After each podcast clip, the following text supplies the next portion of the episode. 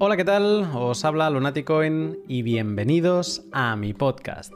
Primera semana de mayo y este, el L63, será el último podcast antes del halving de 2020. El periodo que ahora cerramos, entre el segundo y tercer halving, deja los siguientes datos. El día que Bitcoin cruzó su anterior halving, el precio varió un 8%, de los 608 a los 670 dólares. El low del periodo se dio 24 días después del halving y fue el 2 de agosto donde se visitaron los 484 dólares. A partir del low, todo fue subida y el 16 de diciembre de 2017 Bitcoin tocó la campana del all-time high histórico con los ya famosos 20.000 dólares por unidad. Desde el alto al infierno justo un año después. El 15 de diciembre de 2018, Bitcoin hizo su low post all-time high, dejando el marcador de precio marcar los 3.100 dólares. Desde entonces, se han visitado los 14.000, luego los 3.800 y ahora, apenas 5 días de su halving, su precio baila entre los 8.000 y los 9.000 dólares. De cerrarse en 9.000, Bitcoin dejaría la variación de precio de este periodo en un 1400% o un por 14. No sé dónde estaremos a nivel de precio en 2024, pero espero poder estar presente en la comunidad Bitcoin hispana y hacer el mismo análisis comparándolo con este. Ahora más que nunca estamos viviendo pura historia halving. Pues con este inicio de perspectiva halving, salta un anuncio importante de uno de mis sponsors. Y sí, de nuevo vuelvo a hablar de sponsors en plural, porque tengo el honor de anunciar que Hodl Hodl se une a Bitrefill en el apoyo de mi podcast. Hodl Hodl es otra de esas empresas bitcoiners a las que solo se puede respetar. ¿Y qué es Hodl Hodl? Pues eh, es una plataforma web de intercambio peer-to-peer -peer de Bitcoin. Y entonces, ¿qué significa esto de que sea una plataforma peer-to-peer? -peer? Pues que Hodl Hodl no es un exchange centralizado convencional, es un sitio web de encuentro entre personas vendedoras y otras compradoras de Bitcoin.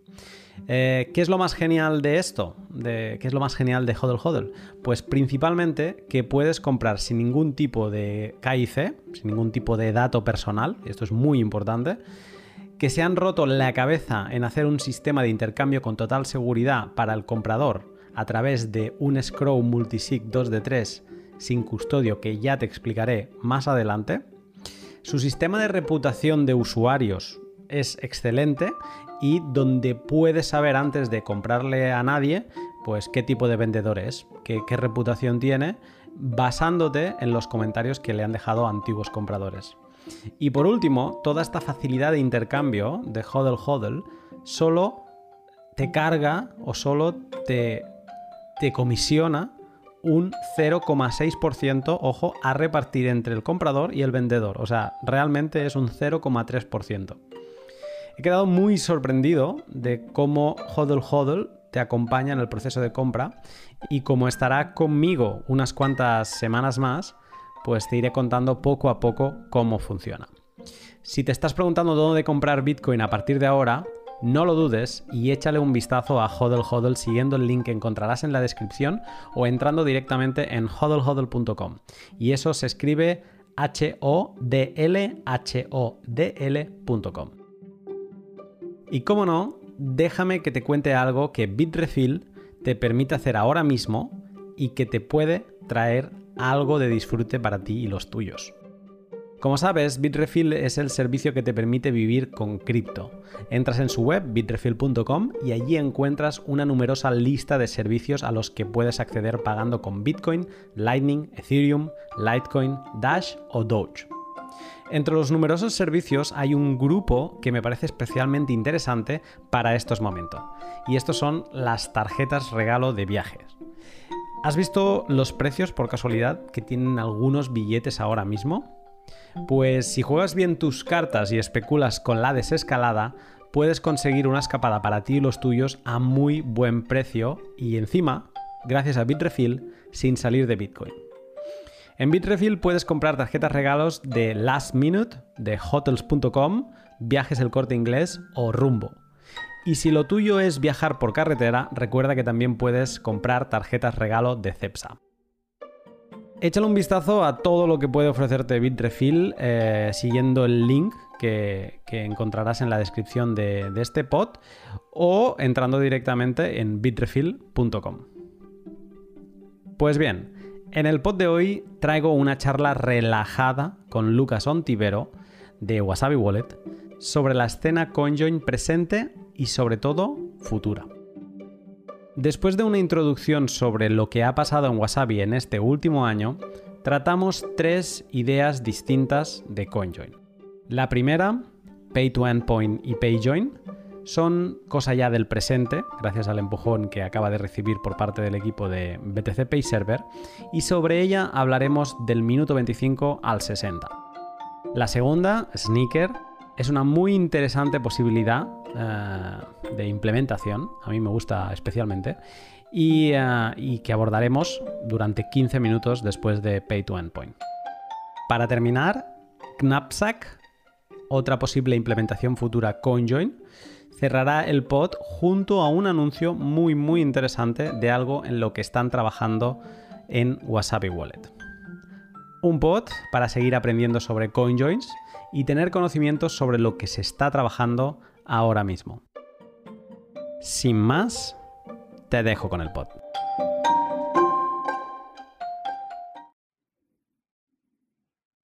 Buenas tardes, Lucas.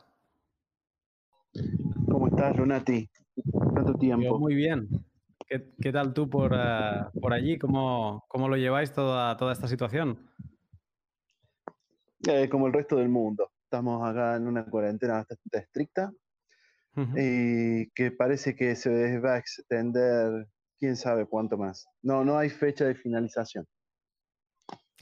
Sí, aquí, aquí tampoco. Y eso que no fuimos de los primeros en entrar en cuarentena, obviamente ni, ni de lejos ah, comparados con China, pero dentro de lo que es Europa, los primeros fueron los italianos y luego ya fuimos nosotros, bueno, y algunos otros países, pero tampoco se ve final al, túnel. Ah, parece que vamos a estar encerrados y de momento me sigue sorprendiendo que hay poca protesta de, sobre este confinamiento. O sea, es... Eh, todo el mundo ha acatado y de momento no hay ninguna queja.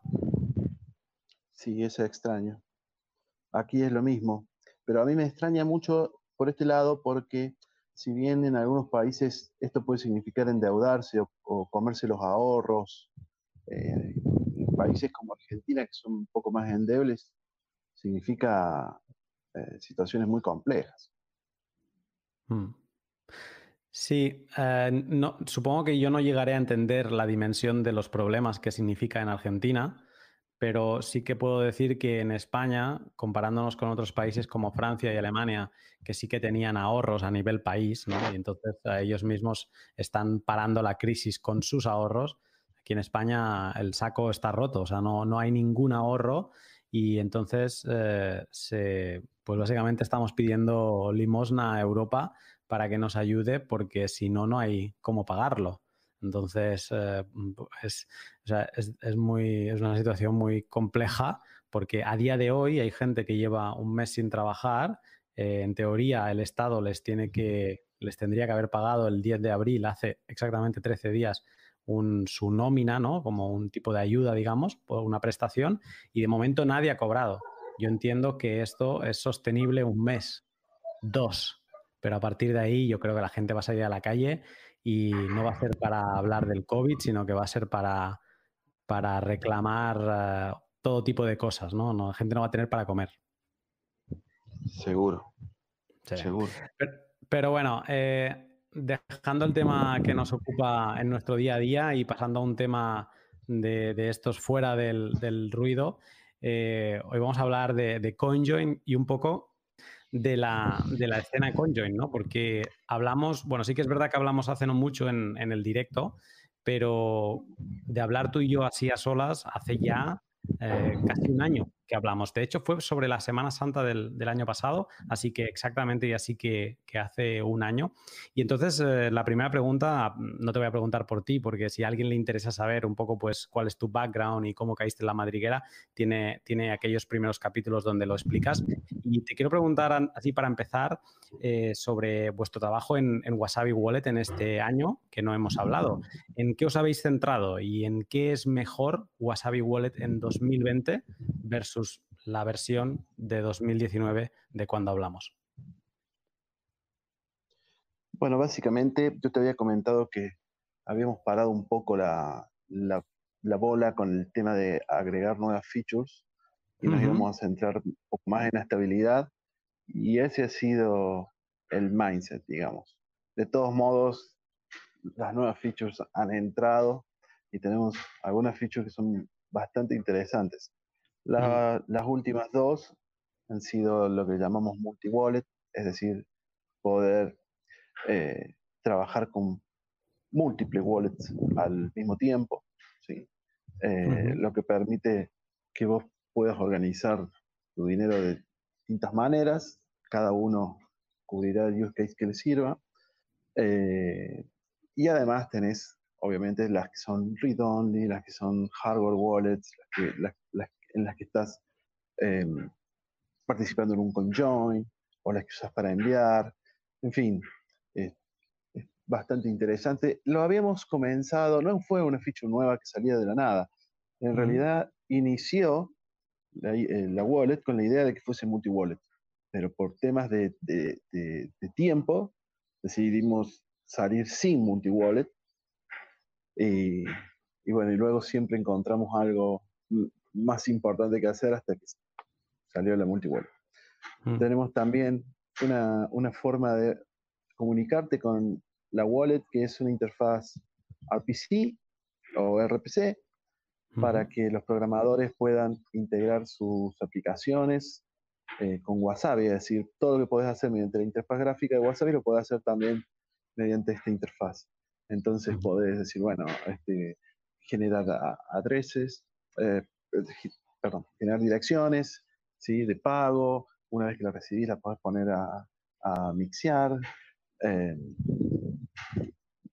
eh, hacer pagos automáticos, en fin. Es básicamente un tema de integración. Y se pueden hacer cosas bastante, bastante novedosas como pagar a mucha gente en una sola transacción o, realizar, encadenar transacciones, en fin. Es bastante interesante. Y bueno. En, esto que comentas de RPC, ah, entiendo que es para que haya gente que pueda construir aplicaciones eh, por encima de Wasabi sin que tú, a lo mejor, si eres usuario de esas aplicaciones, sin que veas a Wasabi, ¿no? Claro, por ejemplo, que sos una, una persona que quiere cada pago que recibe automáticamente eh, enviarlo a un conjoin, por ejemplo. O que cada pago sea utilizando monedas que de un criterio propio tuyo o lo que sea. Es justamente para construir arriba de Wasabi o para integrar Wasabi con tus otras aplicaciones.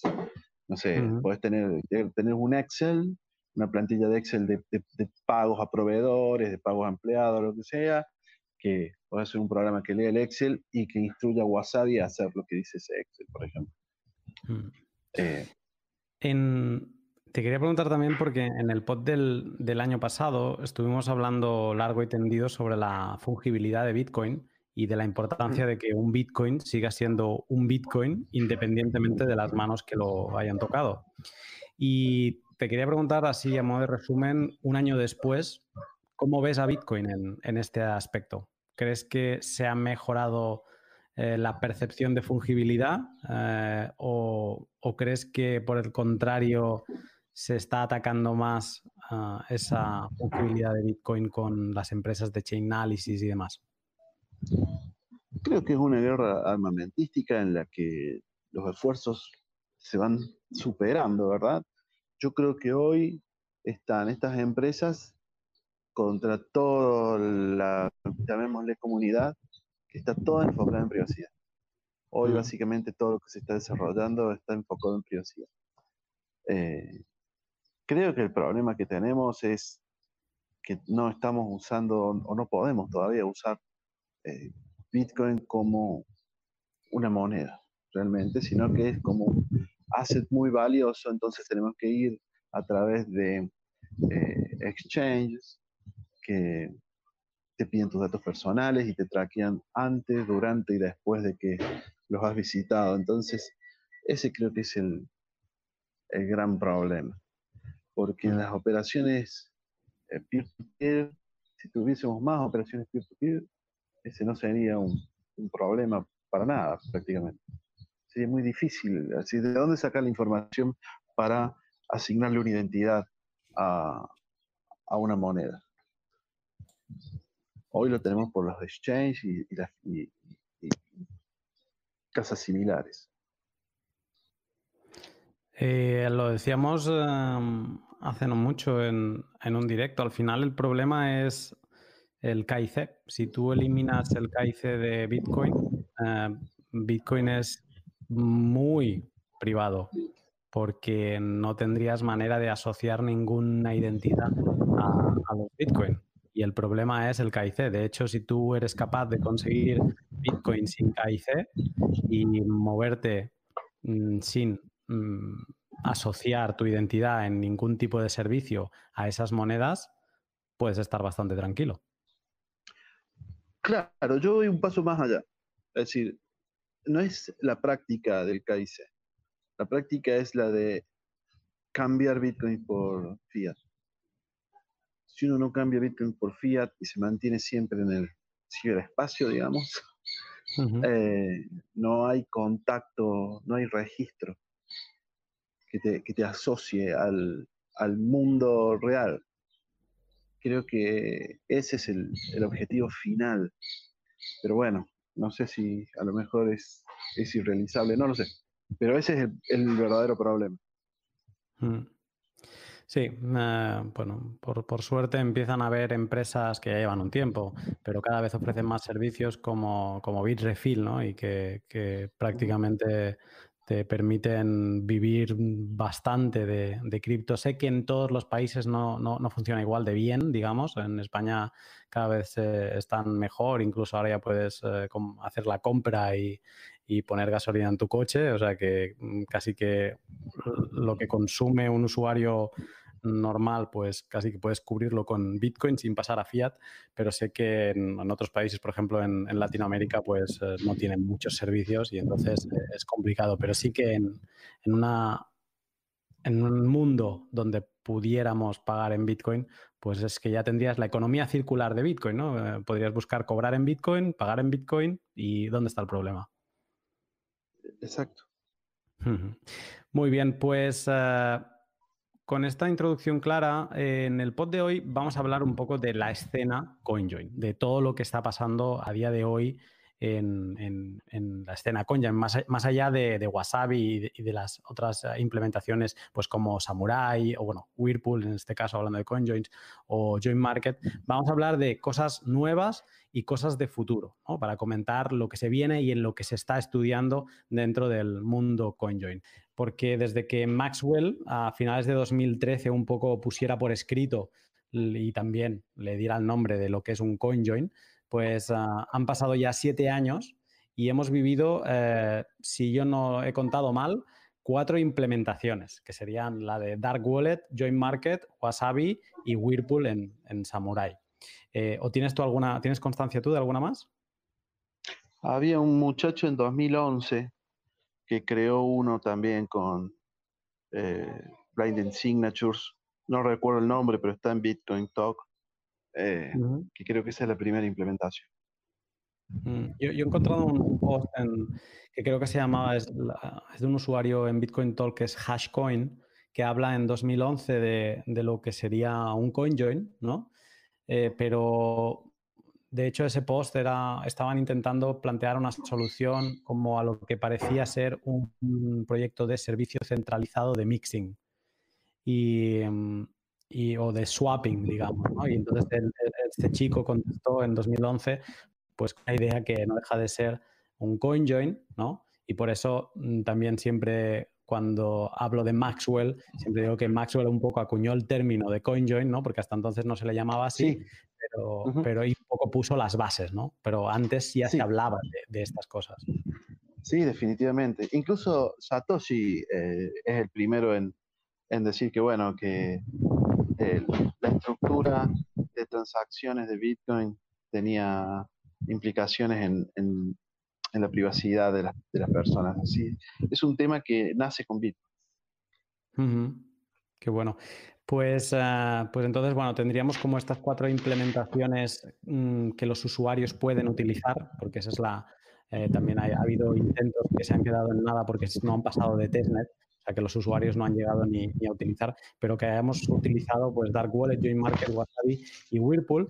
Y entonces, eh, yo me he dado cuenta que, si alguien se cree que los CoinJoin es una técnica con unas características fijas, pues no, no es así y de hecho cada implementación tiene diferencias y a mí me ha parecido detectar una posible como clasificación o, características que pueden variar de uno a otro. Entonces yo las quería comentar un momento contigo para ver si tú estarías de acuerdo o si añadirías alguna más.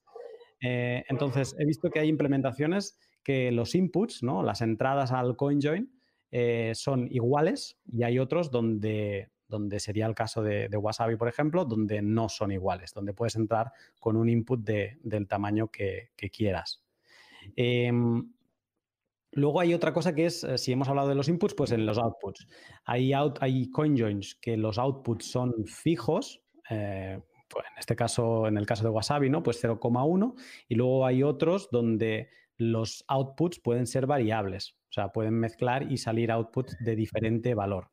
Una tercera característica sería que el, coordinador sabe mm, el mapping de la, del CoinJoin, o sea, él sabe qué, input se divide en qué outputs y, hay luego los CoinJoins que no saben nada, que serían como los buenos o los más deseables, porque entonces no hay ninguna persona, no hay el coordinador, no sabe a dónde ha ido tu input. Eso sería una tercera característica.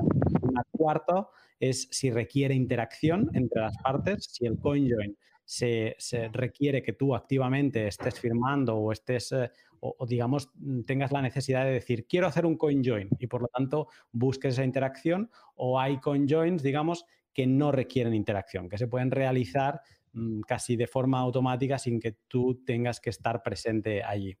Y luego hay una, esto supongo que no es ni blanco o negro, sino que habría grises, que es el nivel de anonimato. Si hay, hay, hay que te dan, sí, son coinjoins y, y te dan un poco de privacidad, pero tienen un anonimato bajo, o ah, hay coinjoins que lo que buscan es que ganes un anonset eh, alto.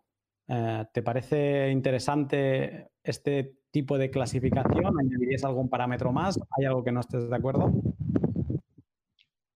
No, es interesante, es una, posible clasificación y se habla mucho de, estos temas, de los distintos aspectos cubiertos en esta clasificación.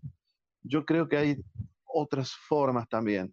Fíjate vos que las tecnologías de CoinJoin están básicamente determinadas por la liquidez cuando no había suficiente liquidez, tuvo que hacerse, la solución fue un poco más parecida a joint market. Es decir, tiene que haber un mercado de, gente que está dispuesta a recibir un pago por participar. Cuando la liquidez es más alta, ¿sí? vos tenés cosas como wasabi. Si la liquidez fuese todavía más alta, y pudiésemos crear, tenemos una limitación tecnológica, pero si pudiésemos crear coin joins más numerosos, entonces la idea de tener salidas de la misma denominación ya no es necesaria. ¿sí? Es decir, la liquidez, o sea, la cantidad de, gente que, está dispuesta a participar, eh, te condiciona la solución. ¿sí? Con suficiente liquidez, imagínate lo siguiente, imagínate que tuviésemos 500 personas que están dispuestas a participar de un conjoin. Eh, las cosas que se podrían hacer serían increíbles porque no te hace falta igual output. Eh, simplemente podrías jugar un poco, quizás como con Snapsack, por ejemplo, jugar un poco para adaptar algunos valores de algunos outputs. Y es absolutamente imposible eh, determinar qué output a cada, a cada set de inputs, porque computacionalmente es tan caro, tan, tan increíblemente caro, que podrías estar un año analizando una transacción, o mucho más. Creo que no, creo que no, no, no tenemos la tecnología para, para analizar eso. Con Join no la vamos a tener quizás en muchos, muchos, muchos años. Entonces, o nunca. Mm. Entonces, la liquidez te habilita. Eh, son problemas de liquidez. Pero bueno, sí, estoy de acuerdo en la clasificación que vos has hecho. Básicamente la liquidez te habilita, eh, eh, podés encuadrarte en alguna de esas clasificaciones que, vos planteas. Pero déjame que cuente una cosa. El CoinJoin, el CoinJoin como concepto no es otra cosa más que una transacción eh, realizada por más de una sola persona. Básicamente es eso. ¿sí?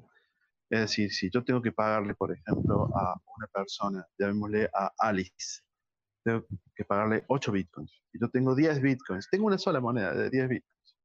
¿sí?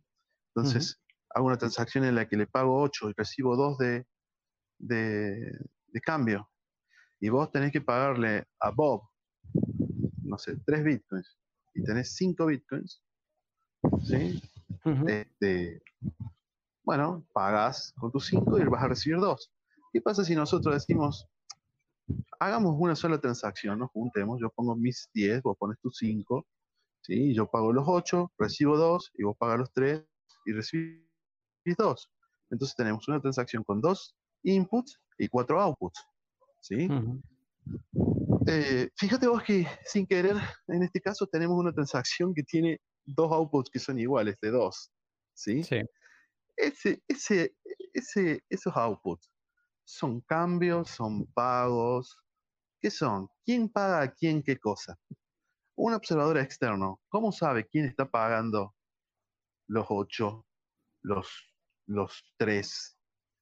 ¿Pagaste dos y recibiste 3 de cambio, pagaste o pagaste 3, perdón, pagaste 3 y recibiste 2 de cambio o pagaste 2 y recibiste 3 de cambio, porque vos tenés una moneda de 5, cualquiera de los dos pagos son varios. ¿Sí? Mm. Y si recibiste los dos, ¿cuál de los dos outputs de 2 es el tuyo? Es decir, cuando dos personas se juntan para realizar una transacción, es altamente probable, ¿sí? incluso en, Ah, incluso en casos que no son tan simples como el que acabo de plantear, es probable que agregue o, que el resultado tenga una ambigüedad suficiente para hacer dudar a un observador externo, ¿qué, es esta transacción? ¿Quién está pagando a quién? Si esta mm. moneda era de Lunati, ok, listo. ¿Las otras monedas son de Lunati también? porque ahí ya rompemos una heurística, que todos los inputs pertenecen a la misma persona. Entonces, si yo te estoy traqueando a vos y, veo que viene esa operación, yo sé que tu moneda, es, conozco tu moneda de 5, pero yo no conocía tu moneda de 10. Lo que pasa es que no es tuya la moneda de 10, es mía. ¿Sí? Entonces, agrega redundancia, agrega em, confusión, rompe las heurísticas, ¿sí? Entonces, fíjate vos que solamente por juntarnos ya nos beneficiamos.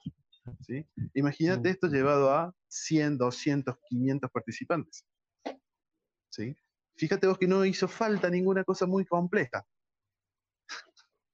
Básicamente es que no, no has añadido nada ni, ni, ni de cómo luego unir esos outputs, no, simplemente es, eh, hemos unido dos transacciones y ambos tenemos cambio y tenemos el mismo, la misma cantidad de, eh, de UTXO set que hubiéramos tenido si lo hubiéramos hecho por separado, o sea, está todo idéntico, simplemente hemos juntado dos transacciones.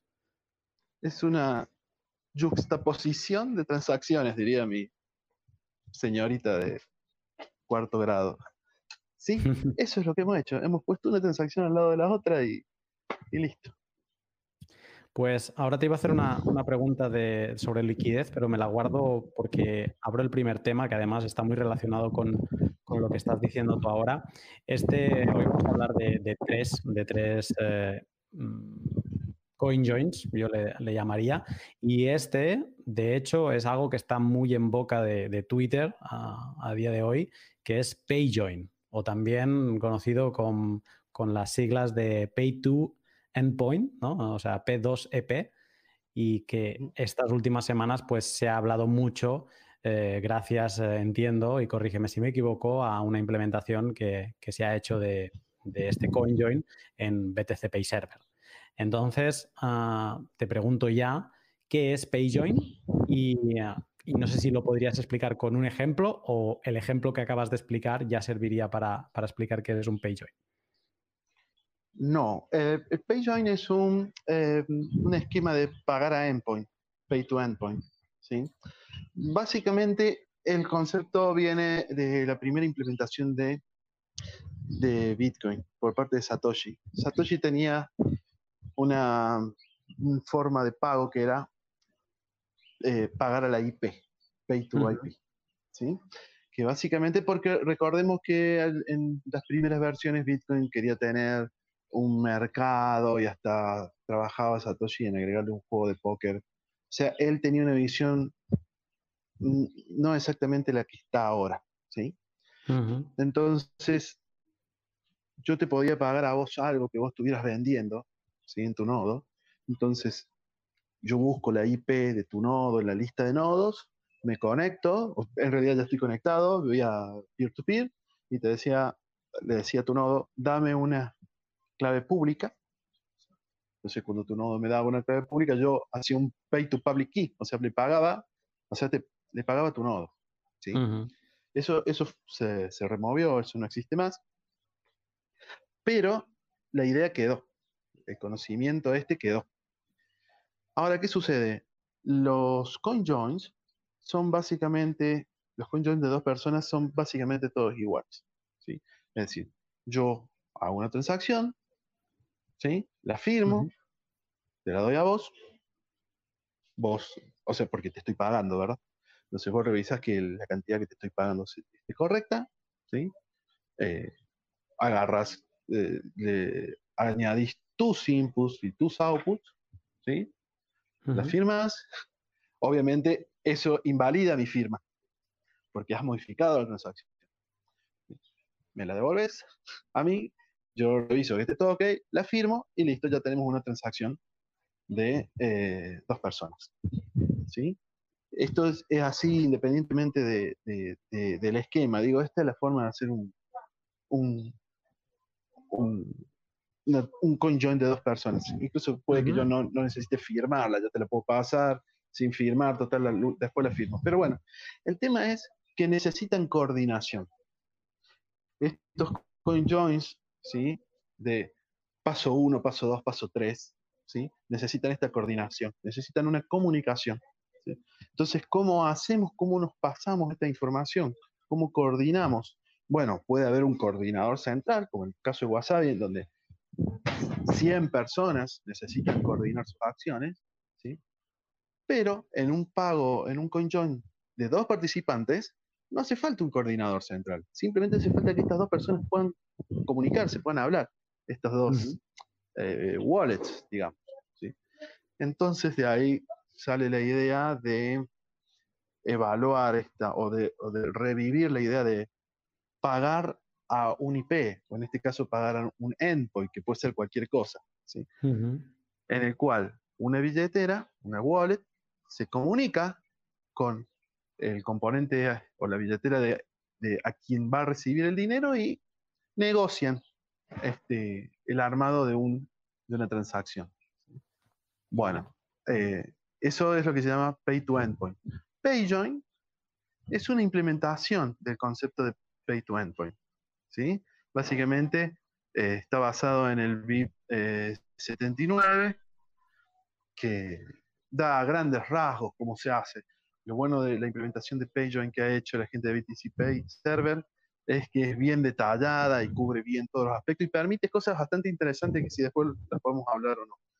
Eh, entonces, una vez que ellos implementan esto, nosotros estamos, ya está, si no, si no se ha mergeado, si no se está mergeando en este momento mientras hablamos, eh, WhatsApp ya tiene implementado eh, Pay to, eh, PayJoin, ¿sí? la parte cliente. incluso tenemos también un, estamos avanzando, no sé si la vamos a incluir, pero en un, en un, en poder recibir también transacciones PageJoin. Bueno, y eso es básicamente. Ahora, ¿cuál es la diferencia con juntar transacciones? Esto es muy interesante, porque un PageJoin lo que hace es, yo tengo que pagar un Bitcoin, ¿sí? Por una, por un producto. Entonces yo pongo una moneda de 0,8 y una de 0,2 para pagar. Entonces, hago esta transacción, la firmo y se la envío al mercader, sería, ¿sí? quien, quien evalúa que esté todo correcto, ¿sí? Es decir, que le esté pagando lo que tengo que pagar. Como está firmada, eh, eh, este servidor lo que puede hacer simplemente es hacer el broadcast de la transacción y recibir el pago inmediatamente, ya está. ¿sí? Pero bueno, como está interesado en ganar privacidad y está interesado en que yo gane privacidad también, lo que hace es agrega ¿sí? algunos eh, inputs, pone algunas monedas propias, vamos a decir que pone una moneda de 0,3, ¿sí? Y al monto, que era un Bitcoin, lo modifica, o sea, modifica el output, que decía un Bitcoin, y pone 1.3, ¿sí? Claro, porque entonces, él sigue recibiendo un Bitcoin por parte mía, ¿sí? Pero han pasado dos cosas. Una, un observador externo, cuando vea esta transacción, ¿sí? va a pensar que todos los inputs pertenecen a la misma persona, ¿sí? cosa que no es cierto. Y va a pensar que el pago es de 1.3, que tampoco es cierto. ¿sí?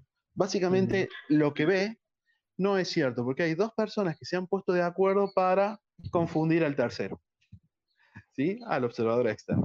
Esa es la, esa es la gracia. Y tiene algunas otras cosas como que, por ejemplo, dado que eh, el output no solamente puede modificarle el, valor, puede modificar cualquier cosa del output, ¿sí? Lo que puede hacer es, por ejemplo, si ese, eh, ese vendedor, ¿sí? Necesita hacerte un pago a vos, entonces él puede poner monedas, ¿sí? las necesarias como para cumplir con vos, y modificar el output para poner el monto que él quiere pagarte a vos. Es decir, en realidad, yo te estaría pagando a vos. ¿Sí? O sea, mm. y el, el, vendedor se estaría ahorrando incluso hasta la fee, estaría ganando privacidad, yo estaría ganando privacidad, y hay un link ahí que falta. ¿Sí? Hay, o sea, eh, esta posibilidad de hacer batching de, de transacciones es realmente muy interesante. Todavía no se ha implementado, pero es posible. Vale.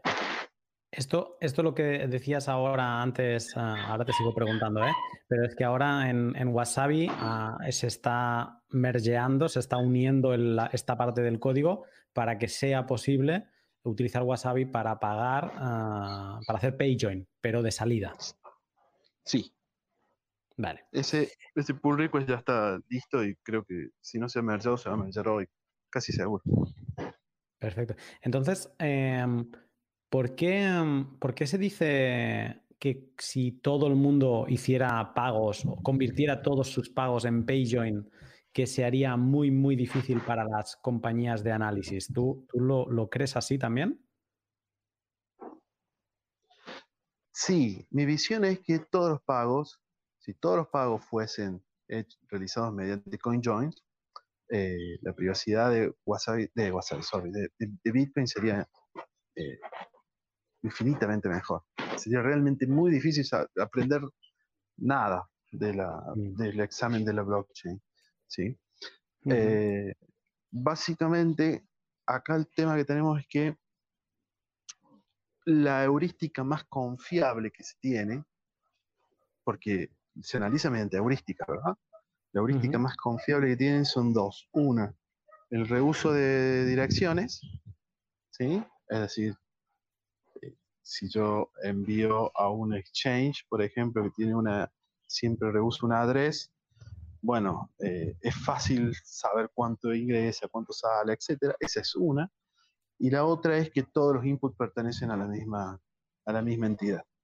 Eso es lo que el conjoin rompe. ¿sí? Eh, Entonces, sí, de todos modos, te digo, estamos muy lejos de que, eh, de que esto sea realidad. Todavía estamos muy lejos. Básicamente lo que necesitamos, en mi opinión, es no solamente que los, los todo el que recibe Bitcoin lo implemente, sino que necesitamos también que de, wallet a wallet, necesitamos que sea estándar, ¿sí? Eh, mm. para, que, para que todas las transacciones sean concha. Pero bueno, seguimos todavía muy lejos. Eh, con esto que dices ahora de, que necesitamos de que sea estándar, eh, he visto que mm, Samurai, después de esta semana donde, donde BTC Pay Server y también Blockstream han cogido un poco la, el altavoz ¿no? de, de, los pay joins, eh, he visto como Samurai ha dicho, hey, pero que nosotros también ya hace un tiempo que tenemos Stowaway funcionando y también es un pay join. Y ahí es donde por primera vez he, empezado a escuchar uh, sobre estándares dentro de los pay joins. Entonces, eh, ¿de qué se trata ahora? ¿Es que BTC Pay Server ha implementado un estándar y Samurai con Stowaway tiene otro estándar y entre ellos no dialogan? Bueno, eh, como, te comentaba, PayJoin es un pay to endpoint. ¿sí? Es decir, hay una comunicación de dos computadoras, ¿sí? que una se comunica con otra a través de un endpoint, que puede ser una URL, una IP, etcétera. Desde ese punto de vista, eh, la solución de, Samurai no es un, pay to endpoint, ¿sí? Porque se realiza o bien, no soy un experto, puedo decir algo que esté, que esté mal, pero tengo entendido que se realiza o escaneando códigos QR persona a persona, o esa información que está encodeada en un QR la tenés que enviar manualmente eh, mediante WhatsApp o lo que fuese, ¿sí? Y eh, la otra persona te tiene que enviar la información y vos tenés que luego enviarle la información de nuevo mediante chat o algo así. Es decir, eh, objetivamente no es un pay to endpoint, ¿sí? Sí es una forma, un esquema colaborativo de realizar un conjoin de dos personas y me parece que como solución es una solución válida y buena pero no es un pay to endpoint. Y entonces ahí viene, ahí viene el otro punto. ¿sí? Eh, el Samurai implementó esto, ¿sí? que como te digo, como solución está perfecta, pero paralelamente se venía hablando mucho de cómo hacer estas eh, transacciones eh, colaborativas de manera automática mediante este esquema que le llamaron Pay to Endpoint, que no es original, como te acabo de decir, sino que viene del Pay to IP, que no es otra cosa que un endpoint, ¿sí? Eh, y se estandarizó en un... Se estandarizó, se propuso, se, se, discutió y se propuso abiertamente en un eh, VIP, que es el 79. Luego Adam Gibson hizo sus propuestas y discusiones públicas, ¿sí? Eh, lo mismo gente de BTCP, de BTCP Server, ¿sí? Es decir, hubo una discusión abierta, por lo tanto, ese es el, la razón por la cual ellos implementan algo y a la, al poquísimo tiempo explota, ¿sí? Y, y se empieza a implementar si yo, por ejemplo, quisiese ser compatible con Samurai, tendría que ir a ver el código de Samurai. En cambio, si, y, no sabría cuáles son los pros y los contras, qué cosas se han discutido, cuáles son las alternativas. Cosa que sí pasa con PayJoin.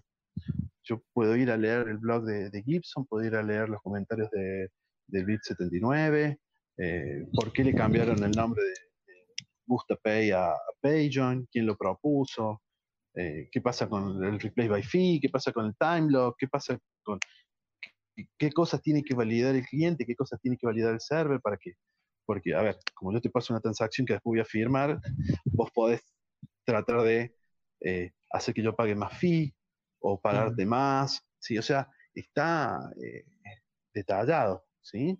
Esa básicamente es la, la diferencia. Y otra cosa que es que la gente de BTC eh, Pay Server eh,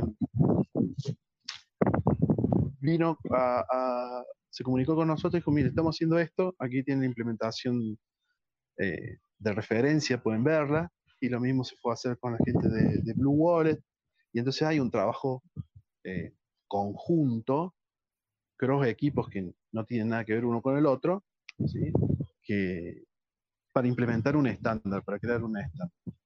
Creo que eso ha sido lo que ha fallado. No, no, no ha fallado, no ha fallado, pero digo, creo que esa ha sido la diferencia de por qué no se ha ido con, con una implementación ya existente. Porque digamos que la Pay to Endpoint sí que tenía una voluntad de estandarización y de diálogo entre, entre todos los actores que quisieran formar parte. Y por lo que he entendido de lo que has explicado, Stowaway es una implementación interna de Samurai, eh, que ellos consideran que es válida, pero digamos que no surge de una discusión previa. Sí, sí, yo también considero que es válida, pero no es un pay to endpoint. Y, la, y lo que se quería lograr era pay to, pay to endpoint, es decir, que las computadoras hablen entre ellas y acuerden una transacción común. ¿Sí? Vale. Y eso no está exacto. Ok. Esto me, genera una otra pregunta y, ah, y, me queda también otra más porque te quiero preguntar bien bien cómo funciona la implementación de, de BTC Pay Server, pero con, al ser un endpoint, ¿no? y ahora lo hacía, enfatizabas esa parte, eh, te quería preguntar cómo queda la privacidad de la metadata cuando se comunican entre, por ejemplo, Wasabi, si, ya lo tuviese implementado, y un vendedor que tiene BTC Pay Server.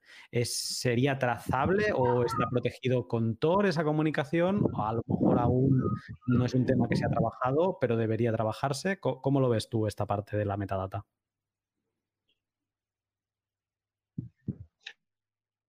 Bueno, eh, Wasabi en su implementación usa sí o Tor. O sea, la comunicación con, ¿sí? O sea que una transacción que es con la cual le va a pagar. Así una, es información que el comerciante va a conocer sí o sí cuando nosotros le paguemos. ¿sí? O sea, no, no revela nada. Eh, se usa un partial signed Bitcoin transaction, es decir, es serializado, es decir, es un estándar, y entre otras cosas lo que se hace es se remueve toda la información que pueda ser privada, ¿sí? Eso, por ejemplo, es una de las cosas que te decía que tienen que estar especificadas, ¿sí? Antes de enviar al, al, vendedor, ¿sí? O sea que el vendedor no aprende nada, ¿sí? Eh, el que puede aprender algo, ¿sí? Es el, el comprador. ¿Por qué? Porque el vendedor lo que hace es agrega sus propios inputs, ¿sí? Y te digo que puede modificar el output, ¿sí? Para, puede cambiar la dirección, puede, puede cambiar el monto, ¿sí? Siempre nosotros validamos, obviamente el cliente valida que no estemos pagando de más una vez que el vendedor ha modificado esa transacción, ¿verdad? Pero cuando viene, nosotros somos libres de firmarla o no. ¿Sí? Porque, por ejemplo, yo creo una transacción, te la paso, vos la modificas, me la devolves y yo lo que veo ahora es, ahora conozco uno de tus huchos. ¿sí? Mm. Yo puedo, por ejemplo, no firmarla y ya sé que ese hucho es tuyo. ¿sí? Em, claro que obviamente el servidor lo que va a hacer es al próximo que compre algo le va a dar el mismo hucho. En algún momento supimos que ese hucho era tuyo y ese hucho no es más. Pero básicamente eso es lo, lo que se puede aprender.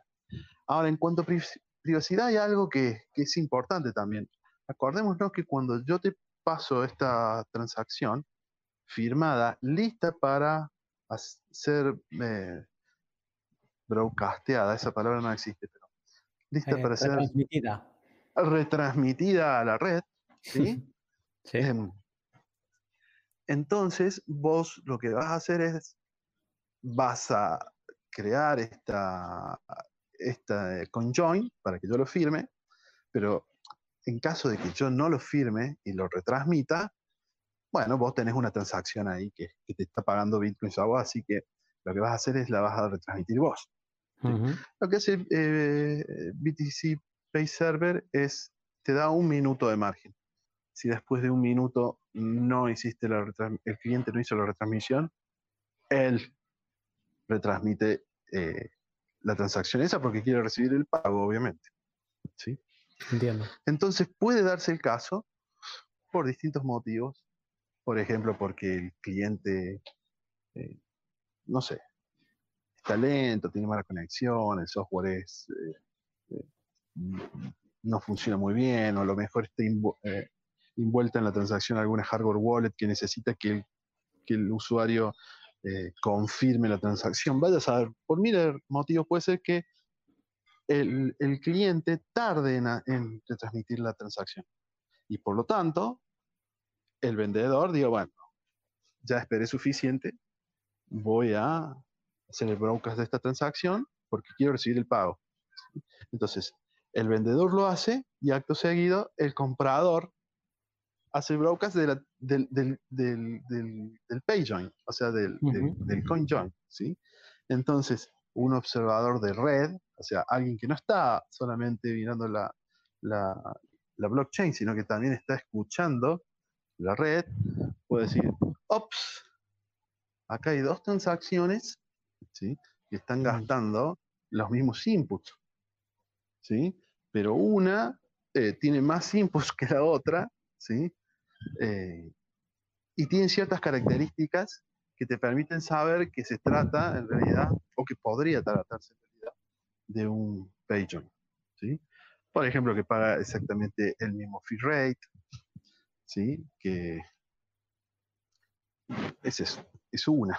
¿sí? Luego es muy raro que se, que, se, que se gasten las mismas monedas y que luego aparezca una moneda más o dos monedas más y, el, y la salida eh, esté gastando la totalidad de esas monedas. Es decir, claramente estamos hablando de un eh, pero bueno, eh, es como te digo, es una carrera armamentística.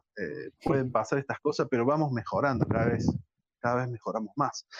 Se vuelve cada vez más complicado porque ahora un observador externo tiene que, no ya no les basta con solamente la blockchain, sino que tiene que estar escuchando la red, y aplicar heurísticas a todas las transacciones. Y cada transacción que recibe tiene que decir, bueno, hay alguna otra transacción que esté gastando los mismos inputs, pero que además de gastar los mismos inputs, o sea, se le está complicando, se le está complicando bastante. Hmm. No, me, da la sensación que es un juego de la, es el juego de la confusión y entonces es quien, quien confunda más y más rápido es, es quien gana. Y entonces eh, me, hacía gracia mientras te estaba escuchando porque, como quien dice, no se han ni implementado en, la mayoría de wallets los pay joins y, ya hay una heurística, si no varias, que, que apuntan o que puedan acotar y clusterizar a diferentes transacciones eh, como pay joins. O sea, es como que no ha nacido aún y ya hay heurísticas para detectarlas. O sea, es... Eh, eh, se dice aquello de echa la ley, echa la trampa, pues aquí es, al revés, ¿no? Echa la trampa y echa la ley para intentar detectar esa trampa. Sí, exactamente. Y además que como todavía no hay muchas, en realidad creo que todavía no hay ninguna wallet eh, que lo implemente. Por ejemplo, cuando lo implemente eh, Wasabi, bueno, mm. Wasabi tiene ciertas características que son bastante fáciles de, de, de decir, sí, este puede ser un pay join. Ahora, esta transacción puede ser que sea de Wasabi también, sí, es de Wasabi, casi seguro de Wasabi. Bueno, si es de Wasabi, entonces hay una mayor probabilidad de que sea un pay join. Ahora, si es de una wallet que no es Wasabi, eh, decir, bueno, pero ¿cuántas wallets implementan esto? No, le implementa Wasabi, Blue Wallet, eh, Green y, BTC Pay Server, la, parte de la wallet. Bueno, entonces si no, es, no corresponde a ninguna de estas wallets, entonces mm, difícilmente sea un PayJoin, aunque luzca como uno. Entonces, pero de todos modos, es, es muy complejo. Yo no querría estar del lado del que tiene que programar eso. Del que tiene que programar la, el análisis. El que tiene que programar el análisis, sí. Es. bueno, eh, supongo que de todo esto se verá y gente como Ergo BTC, ¿no? que también estuvo estudiando pues todo el, tema de, Plus Token, o sea que veremos no solo empresas, sino que también veremos algunos usuarios en, en, Twitter intentando pues eh, descifrarlo y está muy bien, es esa parte de, que tiene Bitcoin y la criptografía en general que no solo se construye, sino que también se intenta romper, ¿no? Porque si se consigue romper, pues es la demostración de que se tiene que hacer mejor, ¿no? Entonces, yo creo que, eso lo, veremos. Eh, una duda que me ha surgido escuchándote con esto de, cómo se comunican y del proceso de, aunque el usuario no tenga que hacer nada, sino que se hablen entre wallets, eh, es si, si se tienen en cuenta que en el replace by fee, o sea, que no sea posible eh, poner replace by fee en ningún momento de esa transacción, porque también sería como una un posible ataque mm, para conocer los datos de los eh, inputs del vendedor y en último momento cancelar la operación retransmitiendo otra con, otro replace. Sí, eh, eso está en la parte de la parte del server, que no es la parte en la que yo conozco más si el, el vendedor no puede modificar eh, el input, los inputs, ¿sí? Y de todos modos, lo que puede hacer el vendedor siempre, si por ejemplo hubiese, realmente no, no recuerdo el, detalle esto, ¿sí? Pero sí, el principio general es claro. Si vos, por ejemplo, ves que hay un, una, algún input está señalando un replay by fee, ¿sí? vos lo que podés hacer es simplemente decir, no, yo no lo acepto. ¿sí? No lo acepto. Entonces, el cliente, ¿sí? lo que va a hacer es una de dos. Eh, perdón, no lo acepto, pero, la, pero hago puedo hacer el, el, broadcast si quiero. ¿sí? Porque la transacción tiene que estar firmada. Entonces vos no le, no le das nada al cliente. ¿Sí? Él le puede fallar con un error diciendo, no, no, no, no quiero hacer join con vos. No, se hace el pago, pero no se hace un pay join. Exactamente. Sí, de hecho, eh, por ejemplo, en, en, Wasabi es completamente transparente. ¿sí? Vos pegás la dirección, presionás pagar o, send transaction, como se llama en Wasabi, y vos lo único que ves es que se está demorando un poco más de lo habitual porque está realizando una negociación. ¿sí? Eh, en el log, sí, ponemos, estamos realizando una negociación con el servidor de PayJoin, ¿sí? pero el, usuario final no ve nada. Dice, se está demorando un poquito más esto, me parece. ¿sí? Eh, y luego, si va a ver los detalles de la transacción, ahí se va a dar cuenta, porque dice, ¿cómo? A ver, si yo, yo seleccioné solamente una moneda y esta transacción tiene, gasta dos monedas, de las cuales una no es mía. Sí, eh, ese es totalmente transparente. Eh, ¿Hay algo que quieras destacar ah, para cerrar la, parte de PayJoins sobre la, la, implementación que ha hecho BTC Pay Server? Mira, destacar que, bueno, se han puesto a pensar muy bien en cada uno de los, de los posibles no solamente posibles ataques, llamémosle, ¿sí? cómo cubrirse, sino que han ido más lejos con esta idea de hacer el, patch de transacciones, que era una cosa que, por ejemplo, yo no la, no la había tenido presente, ni se me había ocurrido. ¿sí? Cómo hacer para recibir dinero y usar esa, esa misma transacción para pagar un tercero. Eso es increíble. ¿Por qué? Porque lo que, lo que validan la idea, el estándar que, han documentado, ¿sí? que esperemos sea un estándar, es que el cliente solamente tiene que validar que está pagando lo que tiene que pagar, que el fee es el fee que tiene que pagar, y todo lo demás, el trabajo de los outputs, cómo se hacen, porque por ejemplo, el, BTC Pay Server lo que podría hacer es recibir un Bitcoin tuyo, ¿sí? que, que, y bueno, a ese output, por ejemplo, tiene que pagarle a cinco personas, bueno, pone cinco, cinco outputs. ¿Sí? Pone cinco outputs. Y él incrementa, y él, él, incrementa, eh, pone, pone, pone el dinero. ¿Sí? Entonces, cuando vos vayas a la transacción que vos hiciste, sí, bueno, esta es una transacción que yo le estaba pagando a este vendedor. Y de repente vas a ver que esa transacción, capaz que le está pagando al vendedor y a otras cinco personas más que son proveedores del vendedor. Hmm. Eh, no, es, es, realmente, las posibilidades son realmente muchas. Y eso es porque se han sentado a pensar mucho que yo creo que acabaremos de ver y de entender la, inmensidad de PageJoin, que además es muy sencillo, ¿no? Venimos de, estar con Wasabi en, en, tenernos que romper la cabeza en cómo el coordinador, no, cómo hacerlo para que el coordinador no, sepa nada y luego cómo juntar a, a 100 personas y etcétera. Mm, y pasamos a algo que es muy sencillo, pero además que es, es muy efectivo. Sí que no es, no busca darte un gran anon set, es ganarás anonimato con la suma de, pero sobre todo, eh, más que anonimato, lo que vas a conseguir es, vas a ayudar a la red eh, confundiendo a todos los analistas de, cadena. Entonces, eh, es como algo muy sencillo, a veces lo menos es más.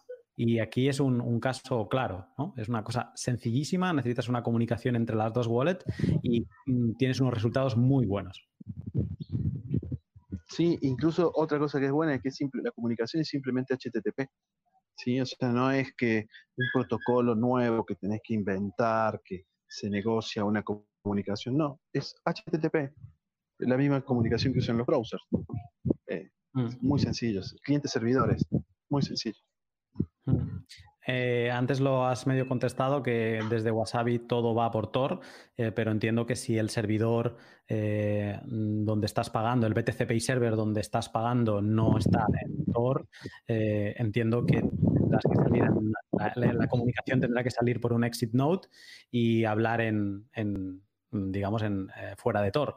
pero entiendo que si el servidor, el comerciante también está en Tor, la comunicación podría estar, eh, no tendría que, por qué salir de Tor. Claro, así está implementado. Justamente el concepto de endpoint te abstrae de, esos detalles. Por ejemplo, si vos estás en, no estás en un hidden service, si vos sos el vendedor y estás en, la ClearNet, digamos, la, la web normal, entonces tu, tu eh, endpoint va a decir Bitcoin, dos puntos, la dirección, el signo de pregunta, eh, PJ, que es PageJoin, y una URL de tu servidor, que va a ser http miservidor.com. No sé. ¿sí?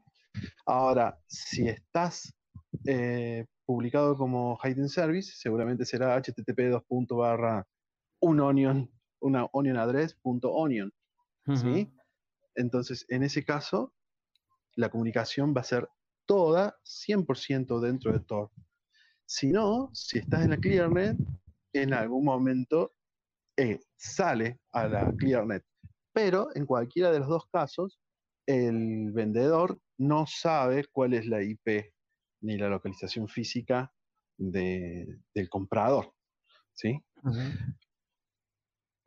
No, eso es muy interesante y creo que voy a, voy a tener que saltar directamente a, practicar, así que a ver cuando, cuando Wasabi lo, no solo lo, lo mergea, lo, lo, une el código, sino a ver cuando sube una nueva versión que, que podamos empezar a utilizar y a jugar con esta funcionalidad. Y, mm, vamos a de tiempo, porque además eh, ah, nos quedan un par de, de propuestas para hablar, pero entiendo que, que no serán tan extensas. Eh, y, salto directamente a hablar de ellas, porque aparte de PayJoin, que justo la tenemos ya encima y ya la estamos eh, tocando, Join Market diría que ya tenía una implementación también, y, Whirlpool, ay, perdón, y Samurai eh, también tenía, no es un pay to endpoint como tú estabas diciendo, pero sí que es un tipo de PayJoin, pues digamos que esto ya es más presente. Pero ahora vamos a hablar mm, rápidamente de dos nuevas ideas CoinJoin que sí que son más a futuro porque todavía mm, digamos que no hay nada sólido sobre la mesa. Eh, decir antes que si, eh, como vamos a tocar muy por encima estos temas, si hay alguien que le interese, eh, pues tiene dos medios para saber más. Uno es el Wasabi Research Club, que es algo que habéis estado haciendo a principio de este año, que supongo que, que debe continuar, donde habéis estado analizando pues otras propuestas de, CoinJoin, otras ideas de CoinJoin, eh, ya estaba muy bien. Es, es, bastante técnico, pero, pero es interesante para alguien que quiera profundizar más. Y si queréis una lectura menos técnica o menos profunda, pues también Bitcoin Magazine ha cubierto en, profundidad eh, estas dos eh, nuevas ideas que, vamos a comentar ahora. Eh, la primera me ha gustado mucho, mucho, mucho, bastante. Y además, eh, quien está detrás es Adam, Adam eh, Wax, eh, Waxwing, me parece que es como, como es conocido también. Y me ha gustado mucho por, por, la parte, porque creo que tiene una cosa muy novedosa que nadie había tratado aún, ¿no? entonces, para dejar el misterio atrás, esta, esta implementación se llama Sneaker, como, como la chocolatina, ¿no? Yo al menos me, me, recuerda, cuando pienso en sneaker, me recuerda a eso, a la chocolatina. Y te pregunto ya, ¿qué es sneaker y qué plantea?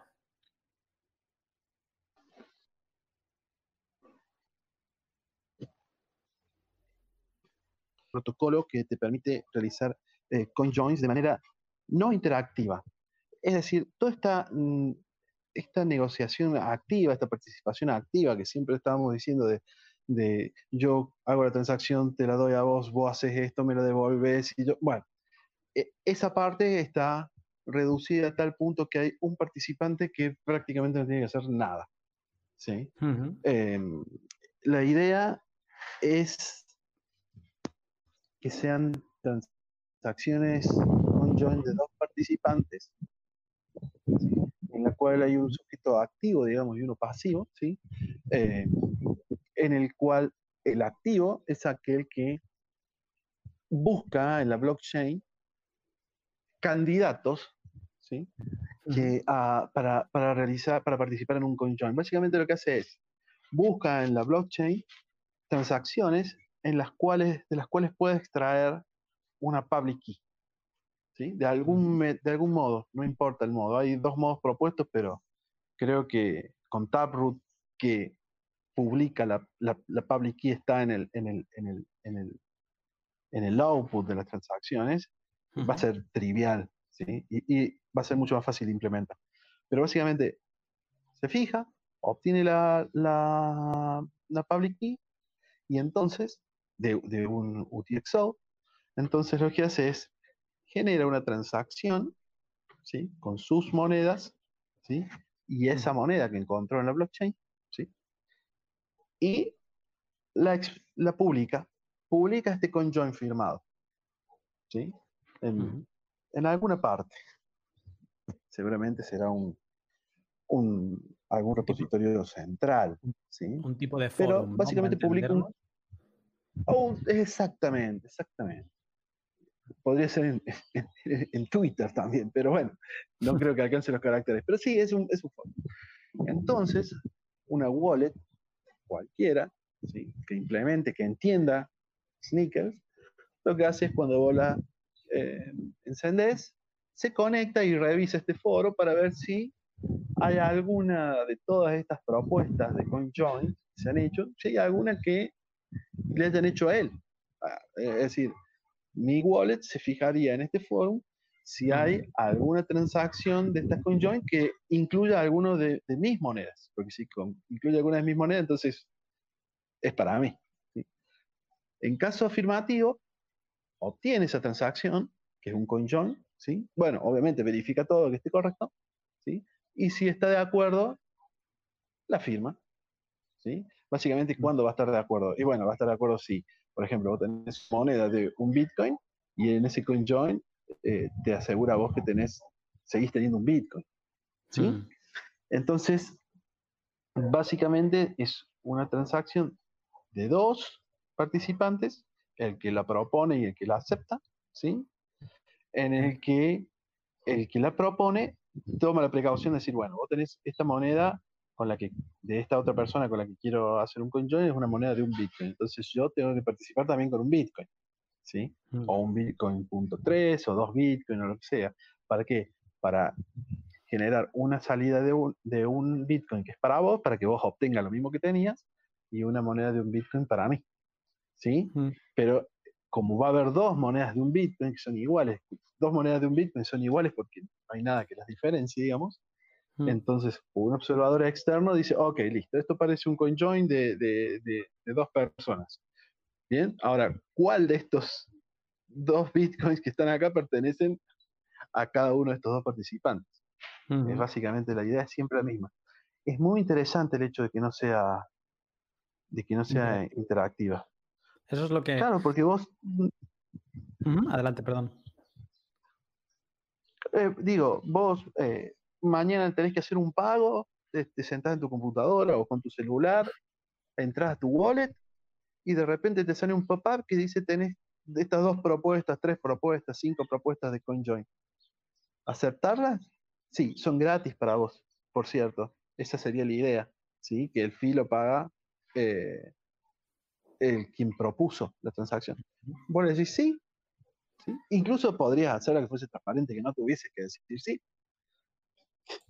probablemente sería mejor, ¿verdad? Si comprueba que está todo perfecto, firma, y de repente tus monedas de tu wallet tienen, todas van ganando niveles de, privacidad, o van ganando anonimato, o, tienen un anonymity set mayor, ¿sí? Sin vos tenés que hacer absolutamente nada.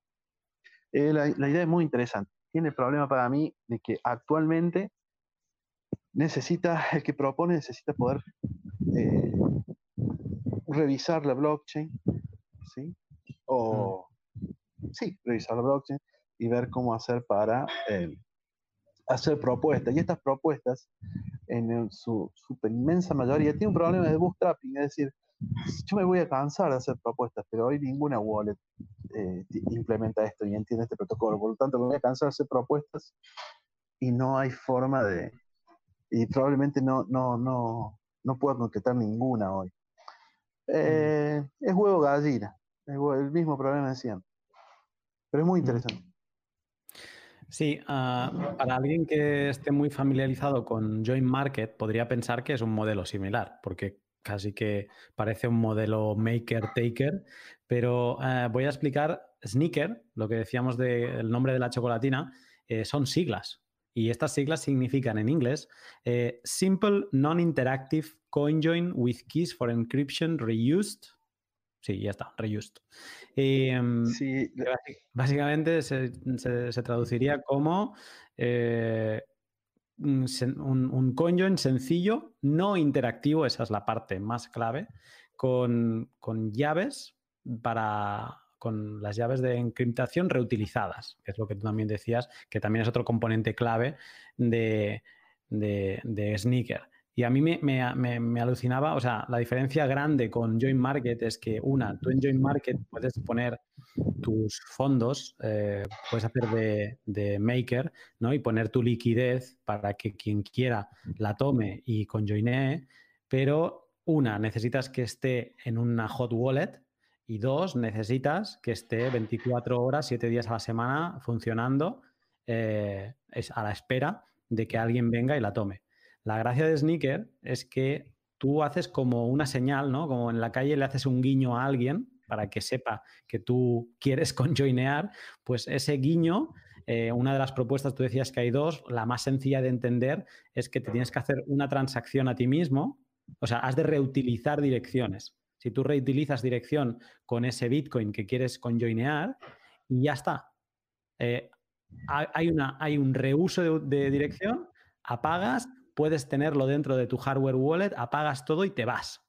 Entonces, quien quiere hacer un CoinJoin eh, utilizando el protocolo Sneaker, lo que buscará es alguna transacción que cumpla con esa condición de que te has reenviado un CoinJoin a ti mismo, de que has reutilizado una dirección de, pues, con el mismo importe. Y entonces entenderá que tú eh, estás buscando a alguien, que tú has hecho un guiño al mundo buscando a alguien que quiera conjoinear. Y eso es la parte no interactiva de que tú puedes estar mm, sin electricidad en casa, pero puedes estar a la vez eh, pidiendo a, gritos en Internet que si alguien quiere, que tú estás dispuesto a hacer un conjoin. Y eso me parece muy interesante como idea. Eh, acerca del nombre, sí. La, la, S de simple, todos los protocolos de Internet empiezan con S porque todos los plantean como que es simple. En realidad, no sé qué tan simple es, pero bueno, sí. Y la parte que es, importante que yo me había salteado, que, o sea, dijiste con el nombre, es la parte de encryption. Eh, básicamente necesitas la, public key, ¿sí? Una de las cosas para las que vas a usar la public key es para ah, que tu propuesta vaya encriptada, porque si todo el mundo conoce tu propuesta, entonces no, no hay mucha privacidad, ¿sí? Mm. Justamente las propuestas, eh, estas se hacen de manera eh, discreta, ¿sí? En un lugar público, pero de manera discreta. Entonces, esa public key que encontrás, ya sea porque una persona ha hecho una señal, diciendo, che, yo estoy dispuesto, ¿sí? entonces esa public key se utiliza para, eh, con un protocolo de intercambio de clave que se llama Diffie-Hellman, ¿sí? lo que se hace es se, se puede encriptar esta propuesta de forma tal que solamente la persona dueña de este public key, o sea, el que conoce la, private key de esta public key, puede desencriptarla y, ver la, propuesta. ¿sí? Mm, este, Esa este parte que estaba faltando. Sí, perdón. Que esa era la parte que me había faltado. Ah, digo, eh, esto sería la parte interesante cuando el usuario que quiere practicar sneaker con esa eh, con ese output que ha visto que se ha reutilizado, con esa address, perdón, que ha visto que se ha reutilizado, eh, entonces publicaría en este mm, foro que hablábamos, pues la transacción, ¿no? El CoinJoin, pero encriptado con la public key de esa transacción. Entonces, la persona, cuando luego se reconectase al ordenador, la que quería, la que publicó la oferta, digamos, eh, tendría que estar utilizando primero escuchando la blockchain, leyendo la blockchain y luego intentando desencriptar con, la public key para ver si desencripta algún mensaje que tenga sentido, ¿no? Y si desencripta un mensaje y de golpe ve que debajo de ese mensaje hay una transacción, entonces eso es que ha encontrado eh, una, contraparte que quiere hacer un conjoin con, con esa persona. Exactamente. Mira, cada tecnología de CoinJoin tiene sus pros y sus contras. Esta tiene muchos pros, también tiene contras. Por ejemplo, el, que uno tenga que parciar la blockchain o que el otro tenga que eh, agarrar, ir a este foro y bajarse todos los mensajes y empezar a tratar de desencriptarlos a todos con todas las public keys que él tiene. ¿sí? Eh, eh, es pesado. Y no hay un mecanismo realmente bueno de de prevenir el spam, es decir, de alguien que simplemente postee propuestas a roulette, incluso las propuestas no tienen por qué tener sentido, simplemente llenar de mm. basura este foro. ¿Sí? Mm. Lo volvería inusable. Yo lo que planteé en una de las eh, meetings del Wasabi Research Club fue el que se podrían llegar a eh, hacer algún tipo de voz puedas hacer propuestas, como las propuestas son eh, encriptadas, nadie las puede ver, ¿sí? Mm. que vos puedas hacer propuestas en un, en un, en un foro, ¿sí? y que ese foro perteneciese a una federación de foros confiables, digámoslo de alguna manera. ¿sí? Entonces, eh, de alguna manera que vos puedas controlar de manera distribuida o semi-distribuida la calidad de las propuestas, aun cuando vos no sabes cuáles son las propuestas. ¿sí? Eh, algo de eso hace falta, pero de todos modos es, es muy bueno. Los otros CoinJoins, por ejemplo, los CoinJoins al estilo eh, Wasabi tienen el problema eh, que es bastante sencillo hacer el CoinJoin.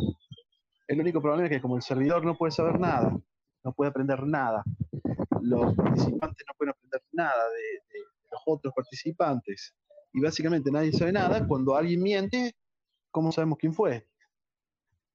Y ahí es cuando se complica todo, ¿sí? Que son cómo, cómo luchar contra los, los atacantes, los, los, los deshonestos o No, no, no. En este caso sería aquellos que quieren eh, romper los conjoins, es decir, nos juntamos 100, hay uno solo que, quiere molestar. ¿sí? Entonces todos nos ponemos de acuerdo, generamos una transacción, la, distribuimos, todo el mundo le firma, pero yo no la firmo. Como yo no le firmo, ese coin join, con todo el esfuerzo que costó, no, sirve. Y hay que empezar de nuevo, pero hay que empezar de nuevo sin mí, porque yo, soy un atacante.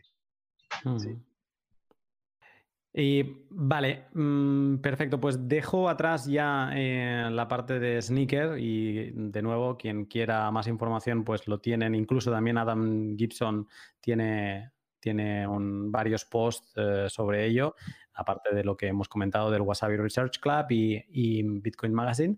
Y entramos ya en, la última idea que vamos a comentar hoy. Hay más, ¿vale? si alguien le interesa mucho el tema CoinJoin que investigue, que va a encontrar otras, pues como por ejemplo Cash Fusion. Y, pero esta sé que a ti te gusta especialmente, que es uh, Knapsack que esto eh, se, traduciría como mochila, ¿no?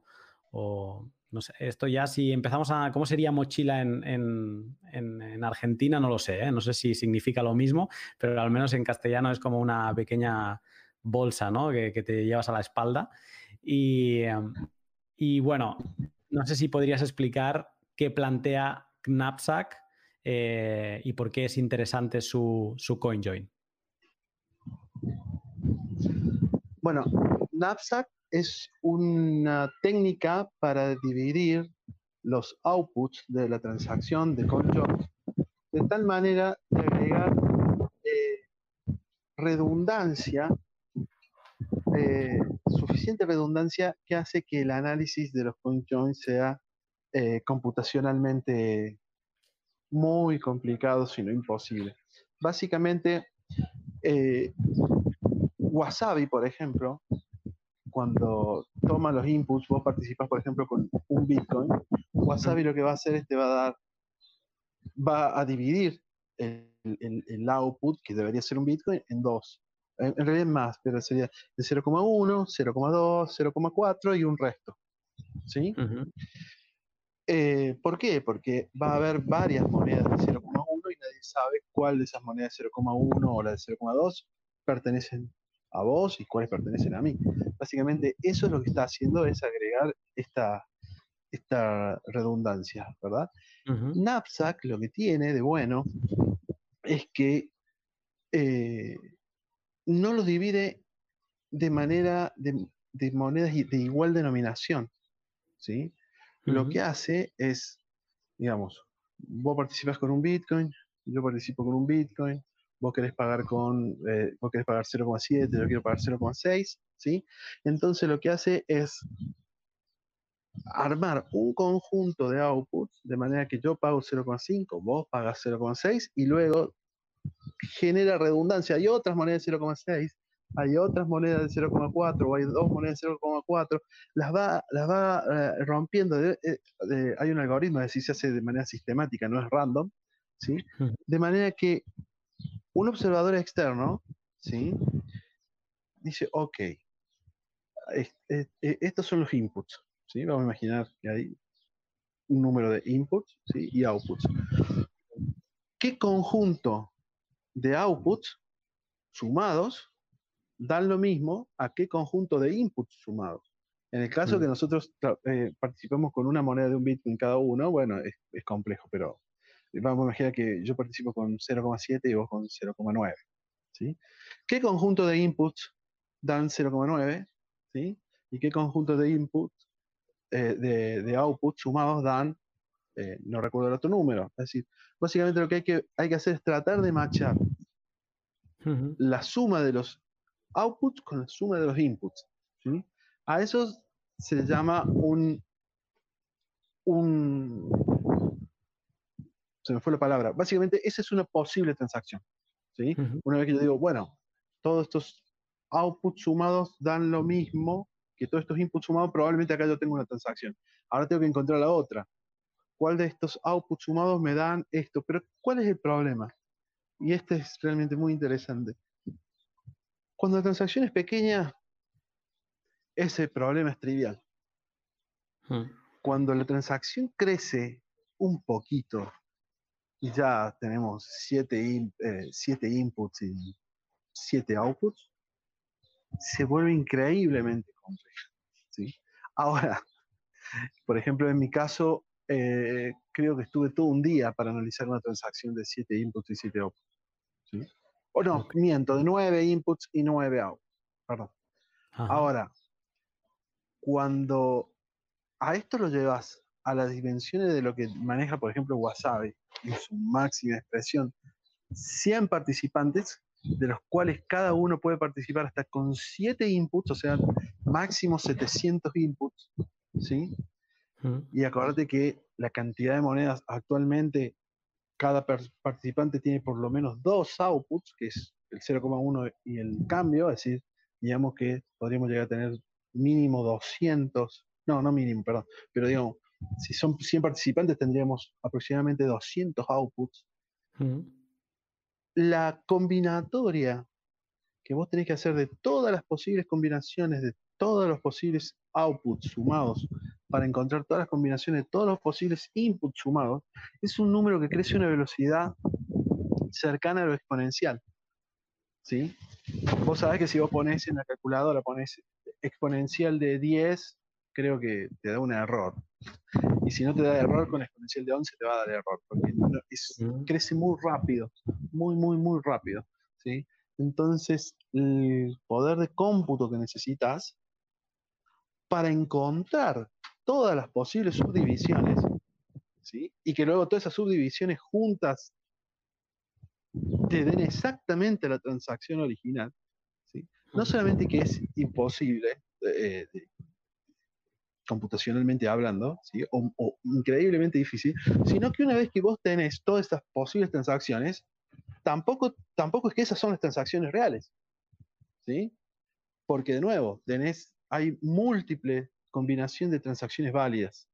¿sí? O sea que no. Yo estoy enamorado de esto. Para mí esta es, una de las grandes soluciones. No hay forma de saber cuál, cuáles son las transacciones. ¿Sí? No, no es posible. Entonces, eh, ir por ese camino es un camino posible. Mm. Te adelanto algo. En, en Wasabi estamos ahora por cambiar el, el algoritmo de, de conjoin. La idea es hacer una generalización del conjoin. Básicamente es una tecnología que te va a permitir participar en, en, transacciones eh, colaborativas, ¿sí? Eh, que, que, pero no dictadas como las dicta actualmente eh, Wasabi, porque Wasabi te pone restricciones, te dice, no, vos tenés que participar hasta con esta cantidad de inputs. Y a los outputs, estas son las denominaciones que hay, si no te gusta, no, no participes. ¿sí? Es decir, Wasabi es el servidor el que dicta cómo se hace la transacción.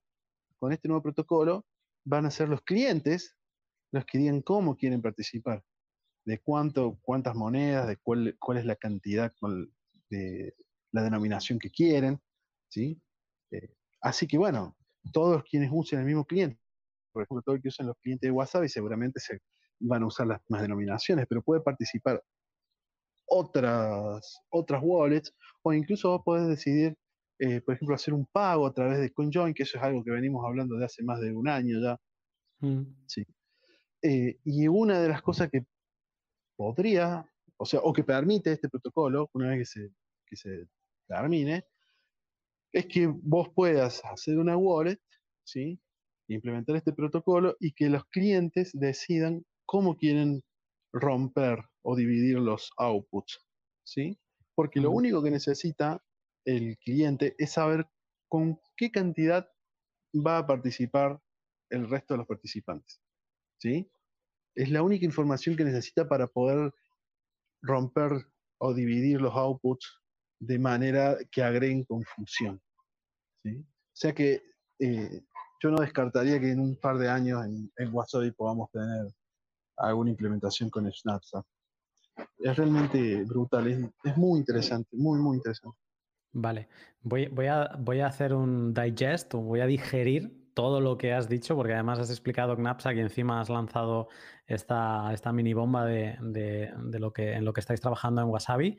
Eh, para, cerrar la parte de Knapsack, básicamente mm, la gracia es como que toma diferentes tamaños de inputs y los rompe de una manera que los outputs ya no tienen por qué tener el mismo valor, no tienen que ser de, por ejemplo, en el caso de Wasabi, de 0,1 Bitcoin todos para que cree la confusión por igualdad, digamos, sino que aquí puedes tener diferentes outputs de diferentes valores y que cuando tú, desde el punto de vista de un chain analysis, intentes combinar eh, diferentes outputs para intentar ver quién es quién, que te salgan múltiples opciones y una combinatoria entre sí eh, basada en este algoritmo. Esto no es eh, random, como decías tú, es, tiene una razón de ser, que, que no sepas, que no sepas cómo combinarlos para que saber si es el input 1, el input 2 o el input 3, ¿no? Y que esto, cuando escala, cuando va a más tamaño,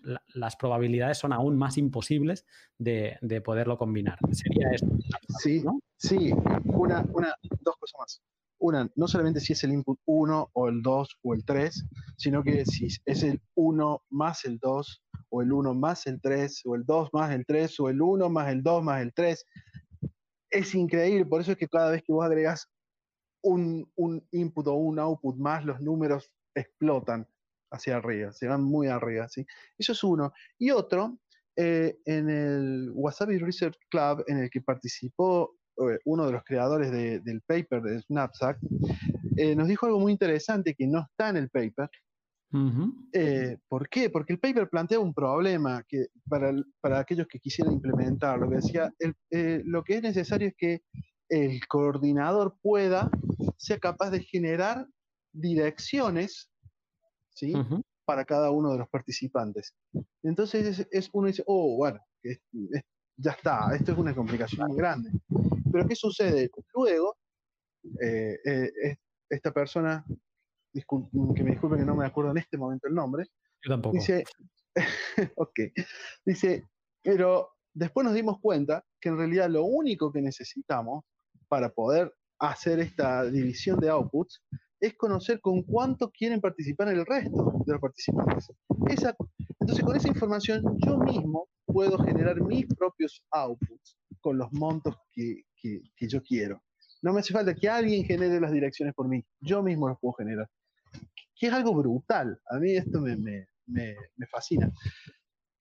Pero además, fíjate una cosa, y concluyo habíamos dicho que cuando juntamos transacciones, aun cuando no manipulásemos ni los inputs ni los outputs, ya íbamos agregando ya de por sí solo confusión y que con dos participantes ya teníamos confusión, imagínate con 100, ¿sí? Imagínate mm. con 100 que aportan más de, un input cada uno y más de un output cada uno, ¿sí? Imagínate si además querés agregarle confusión, ¿sí? Eh, con, con no, es, es brutal. A mí me, me, fascina. Yo soy un gran fan de ese, de ese paper. Lo, sé, y había leído algún, algún email tuyo comentándolo y había visto esa, esa pasión que, que, acabo de volver a ver escuchándote y por eso ya, ya lo advertía al inicio de hablar de Knapsack, que así como a mí Sneaker me parecía mm, esa parte de no interactivo una cosa que me fascinó, yo sabía que, que tú venías de, de Knapsack. Pero bueno, para, para ir también tratando y comentar sobre me acabas de, explicar. Por lo que entiendo, Wasabi ahora mismo mm, es como que tiene, y, perdóname eh, lo que voy a decir, pero Wasabi es como que tiene una única funcionalidad de CoinJoin, ¿no? que es el CoinJoin de, el Chaumian CoinJoin de, Wasabi. Y con lo que me has dicho es que Wasabi se convertirá en una herramienta de CoinJoin donde participantes podrán venir y hacer CoinJoins de forma privada, digamos, eh, y poco poniendo sus reglas, quizá, bueno, en, el tema de inputs, outputs, de tamaños quizá. Futuro incluso me he imaginado, a colación de hablar de Knapsack, que tú puedas decir, no, mira, quiero hacer un CoinJoin y me interesa que en lugar de ser un, un Xiaomi, como el estándar de, que todos los outputs sean importe, me interesa que utilice el algoritmo de Knapsack, ¿no? Como que sea una herramienta personalizable de CoinJoin. ¿Voy equivocado o es eso lo que has explicado? No, es, por ese lado. Básicamente vos le vas a poder decir, bueno, estos son los inputs que yo quiero y los outputs los quiero eh, de este modo mm. y, y participas así. Acuérdate de una cosa, lo que te permite a vos hacer magia con los conjoins es la liquidez. Entonces, mientras hay que cuidar esa máquina de liquidez, ¿sí? Eh, y yo creo que esto no solamente va a, va a permitir incrementar la liquidez. ¿sí? Y por liquidez me, quiero decir la cantidad de participantes y de dinero que, que se está moviendo en un conjoin por, por unidad de tiempo. Así que sí. Mm, acuerdo. Última pregunta para, para, despedirte. De todo lo que habéis investigado en el Wasabi Research Club, de todo lo que tú mm, puedas haber leído, de que estéis trabajando y aunque no lo hayáis tratado, ¿qué es lo que más te motiva o emociona cara a futuro de, la escena Conjoy? Creo que me motiva el, el trabajo colaborativo creo que, que todo el mundo esté participando en, ideas, aportando ideas. ¿sí? Después hay gente que la implementará, gente como yo que la implementará, pero las ideas, esas discusiones eh, con qué primitivas criptográficas se pueden utilizar, cómo simplificar, cómo hacer esto, cómo hacer otro, eso es realmente muy valioso y eso me, me ilusiona. ¿sí? me gusta. En el horizonte hay muchas cosas. Creo que si bien no lo vamos a ver eh, hasta dentro de mucho, si es que lo vemos, creo que de nuevo, eh, el agregar incentivos para los coins, incentivos monetarios, es decir, por ejemplo, la habilidad de que eh, pueda haber una sola firma para toda la transacción, que haga que el coin sea mucho más económico que una transacción común, me parece que ayudaría muchísimo. Me parece que cosas como Taproot van a, van a posibilitar que esquemas como Slickers, por ejemplo, sean más sencillos de implementar. Creo que PayJoin, eh, implementado en las wallets, eh, van en esa dirección, en la dirección de que cada transacción sea un conjoin. Creo que lo que hacemos desde Wasabi, queremos básicamente hacer una simplificación y una generalización de, de, los CoinJoins, porque al principio uno lo hace y luego aprende. ¿sí? Hemos aprendido mucho de, cómo, de cómo se hacen los CoinJoins, cuáles son los problemas habituales. Fíjate que empezamos con 21 participantes, luego nos fuimos a, 100, en un momento 120, después dijimos, bueno, pero que se haga uno cada dos horas. Después dijimos, bueno, no, que se haga uno cada una hora, como somos 100 participantes, lo que pase primero y, cuánto, cuánto ataque tenemos, cuánto ataque no.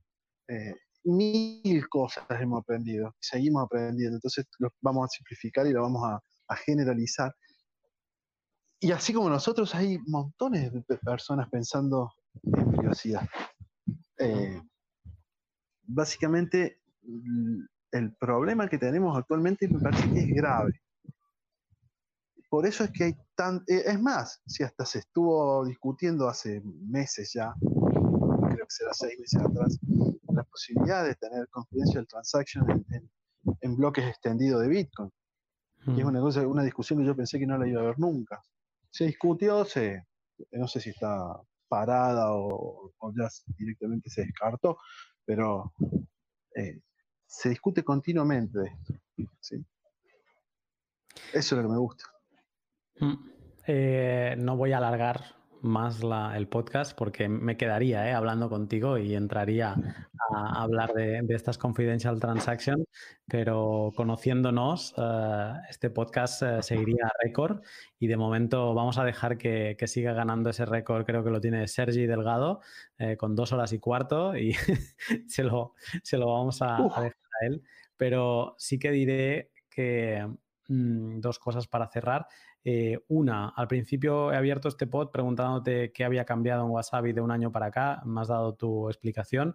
Eh, yo ahora escuchándote sí que me he dado cuenta de una cosa, que es que de un año para acá, ya no en Wasabi, sino en la comunidad en general, la privacidad se ha vuelto más relevante o sobre todo nos hemos vuelto más conscientes de la necesidad de privacidad o tengo, o quizá eh, tengo yo esa eh, sensación, pero sí que la, así como Wasabi era, fue como un, pionero en su día, a finales de 2018, con, con su CoinJoin, etcétera, en, empujar ese camino, eh, ahora me da la sensación que con, otras implementaciones funcionando, incluso con Whirlpool funcionando desde, desde el móvil, con, con Dojo, etcétera, me da la sensación que somos más conscientes de esa necesidad y, sí que se nota ese trabajo en equipo. O sea, creo que es positivo. Si tenemos que volver a hablar de aquí un año, yo creo que esto solo va a ir a más y más con la situación global que estamos viviendo en el mundo, donde más personas van a ser conscientes de la pérdida de privacidad que nos van a obligar los gobiernos a tener.